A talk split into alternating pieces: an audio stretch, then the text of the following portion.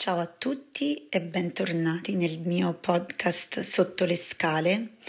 Oggi vi racconterò di Cenerentola, dell'invidia e del coraggio della bellezza.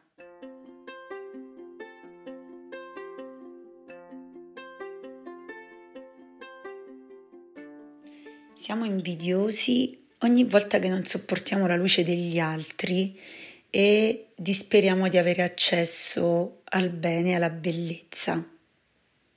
Siamo invidiati ogni volta che giochiamo a livellare verso il basso i nostri talenti e oscuriamo la luce che portiamo dentro.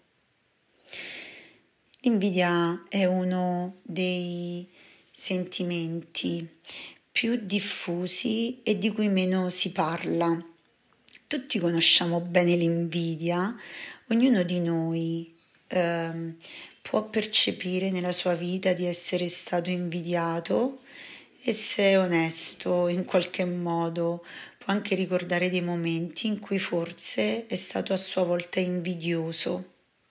A volte siamo invidiosi senza esserne consapevoli e l'invidia è un sentimento um, così distruttivo, um, così corrosivo uh, per chi lo prova e per chi ne è oggetto, che se ne parla poco volentieri uh, e con reticenza. Um, riguarda tutti perché l'invidia è strettamente connessa con la nostra capacità di approcciare il bene e di avvicinarci alla massima espressione dei nostri doni e dei nostri talenti. E ehm, vi faccio questa introduzione prima di parlarvi di Cenerentola, perché è importante capire da dove vengono eh, le, le, cose e da dove vengono anche le letture che, che diamo alle emozioni. Um, il peccato dell'invidia ha a che fare con la vista. In video, mm, video vuol dire vedere in latino, è un guardare contro, quindi è un guardare storto, uno sguardo che è tutto mm, proiettato all'esterno e incapace di vedersi dentro. Infatti si dice essere accecati dall'invidia. Um, Diciamo che l'invidia parte dalla buona sorte altrui, cioè parte dal vedere all'esterno qualcosa di molto bello, eh, di appetibile. Mm? E è come se eh, chi guarda questa buona sorte dell'altro, una qualità, un talento, in qualche modo mira a distruggere quella cosa bella. È chi si irrita di fronte al bene degli altri. E, ehm, immaginate quanto questo possa essere abominevole in qualche modo mostruoso.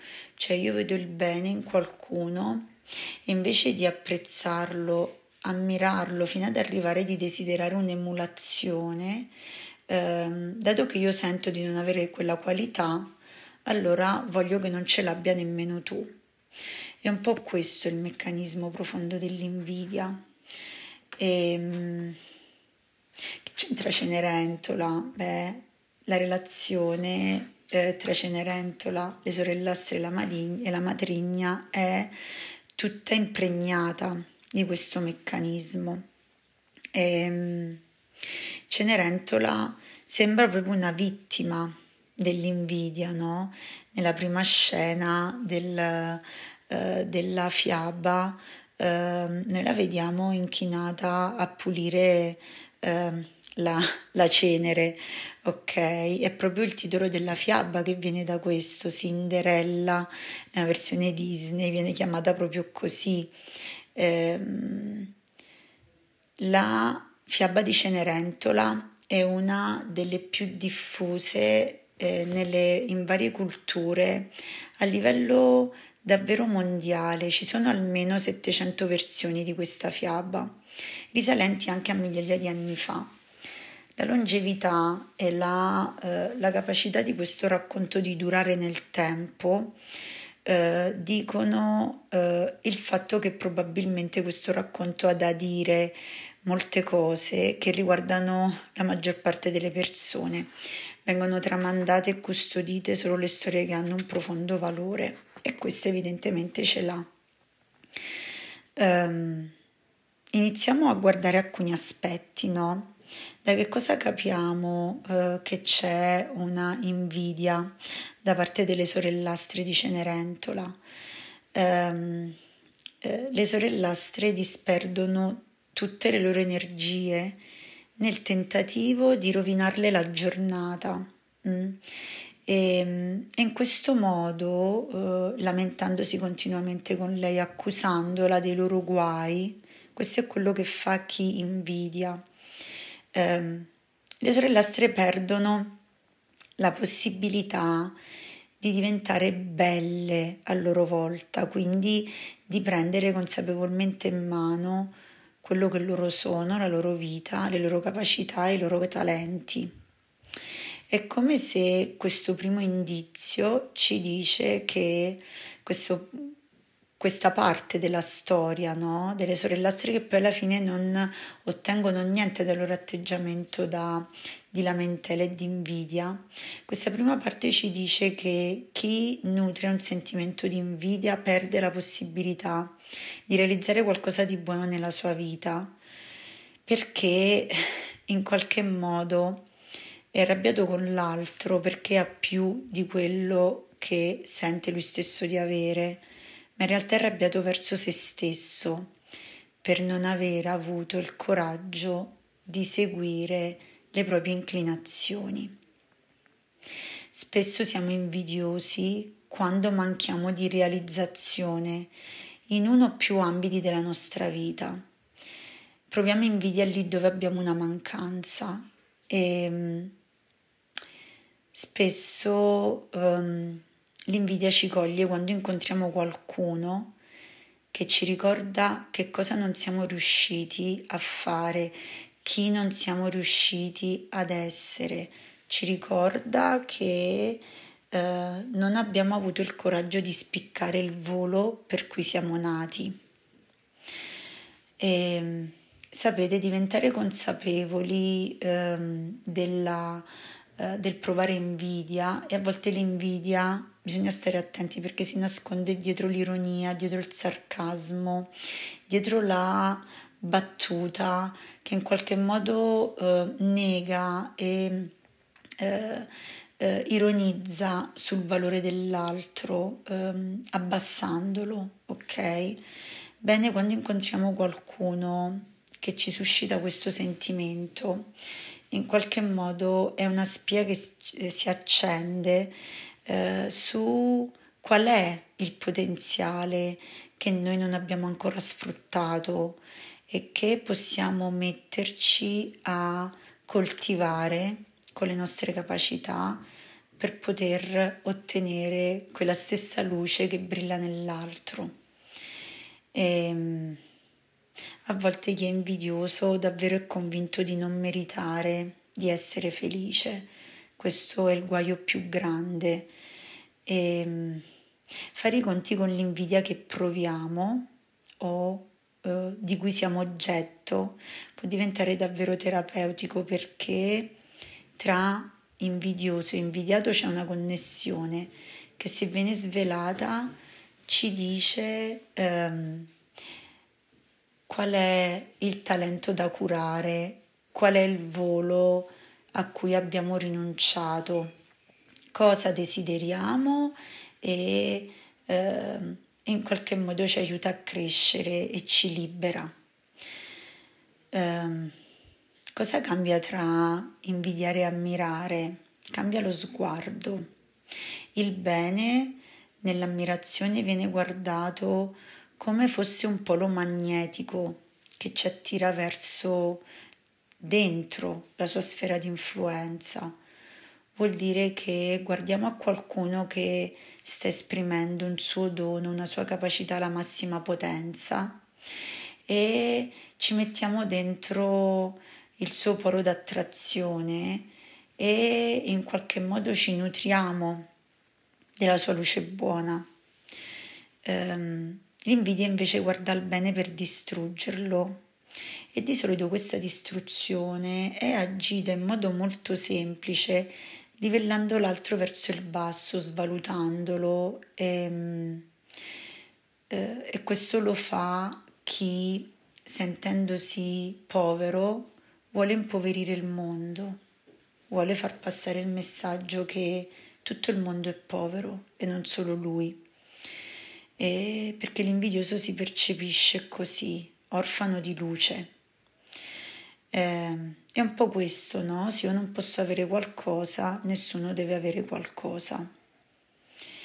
E, ehm, per questo io dico sempre, bisogna che frequenti persone che siano migliori di te, dobbiamo frequentare persone eh, da poter ammirare perché questo ci mette in un rapporto buono con il bene e con la bellezza che viene espressa dagli altri, ma che esiste in una forma più grande in generale nel mondo, nell'universo, nella natura. Torniamo a Cenerentola e a questa immagine iniziale di lei raggomitolata sulla cenere. Potrebbe sembrare l'archetipo dell'infelicità, del servo sofferente che ingiustamente viene colpito dalla cattiveria altrui nonostante la sua anima nobile. Ed è proprio la nobiltà della sua anima che la dispone agli attacchi dell'invidia. Eh, in questa immagine iniziale Cenerentola sembra proprio una sfigata, cioè eh, in qualche modo una persona che per la sua eccessiva bontà eh, si ritrova a dover pagare un prezzo alto. Questo è quello che di solito provano le persone che si sentono invidiate. Ma andiamo a fondo in questa immagine, guardiamo cosa c'è. C'è la cenere. La cenere è un simbolo di rinascita, eh, di fertilità, eh, mia nonna metteva la cenere nei vasi dei fiori, eh, quindi prendeva la cenere dal camino e la riversava nel terriccio delle piante, perché la cenere ha un, ha un alto potere fertilizzante. Inoltre mi raccontava che quando ehm, eh, da piccola eh, andava con sua madre a lavare le lenzuola al fiume, portavano con sé sempre della cenere, perché la cenere ha un grande potere pulente, eh, ripulisce, riporta al candore originario gli oggetti e appunto anche le lenzuola.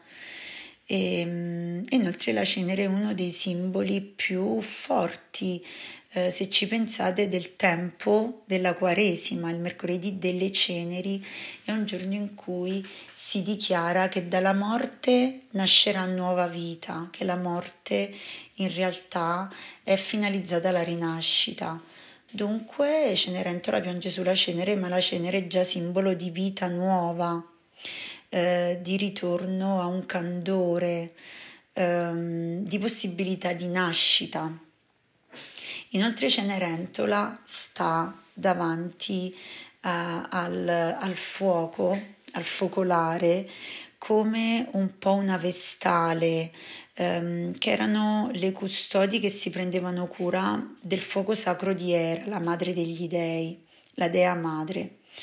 Eh, perché? Perché il fuoco della Dea Madre non doveva mai spegnersi, come riferimento al fatto che è importante che non si spenga mai la capacità di prenderci cura di noi stessi.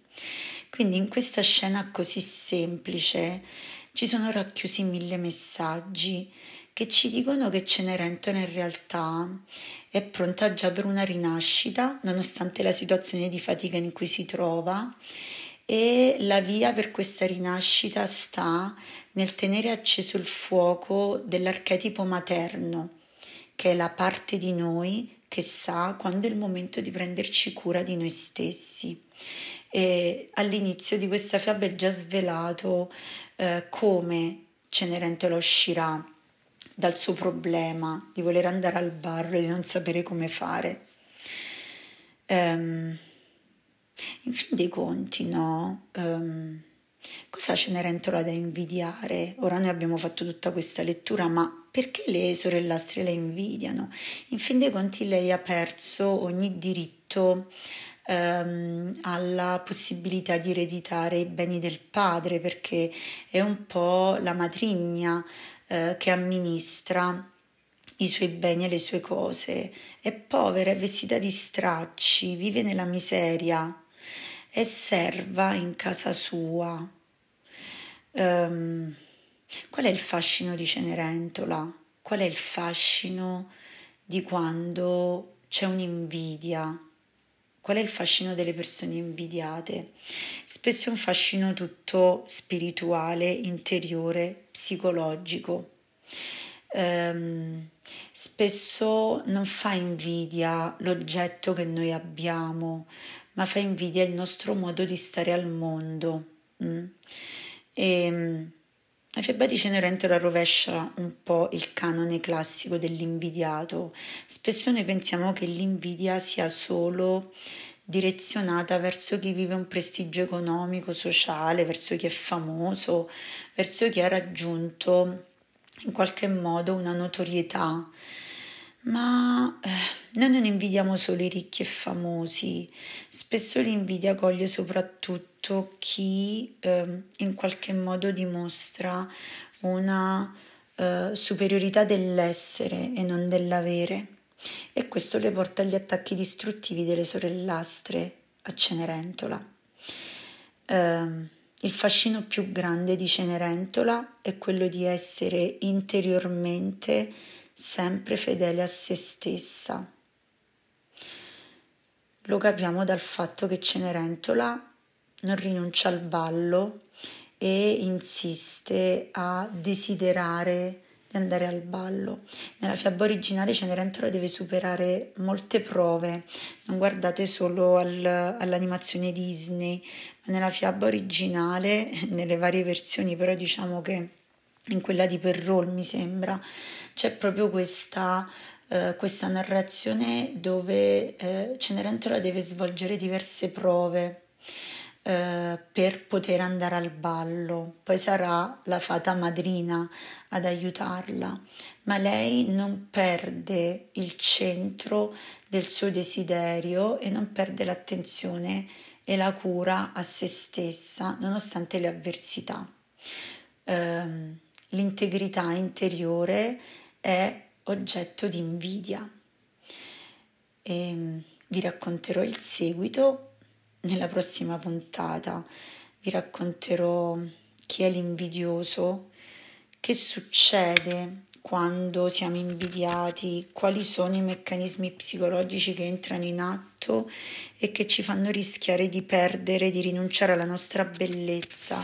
È un po' il meccanismo di dire meglio non splendere troppo perché rischio i colpi dell'invidia, fino ad arrivare a qual è la soluzione che ci eh, suggerisce Cenerentola eh, questa fiaba che ha un lieto fine. C'è un lieto fine pronto in questo meccanismo perverso dell'invidiare e dell'essere invidiati e ne parleremo nella prossima puntata.